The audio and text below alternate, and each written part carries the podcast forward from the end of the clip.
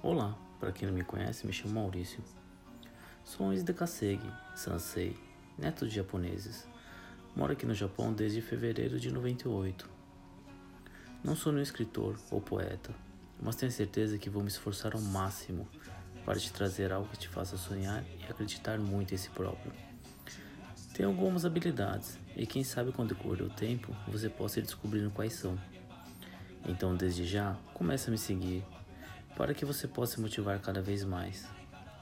Antes de mais nada, te agradeço muito por você ter escutado esse áudio até o final. Muito obrigado mesmo.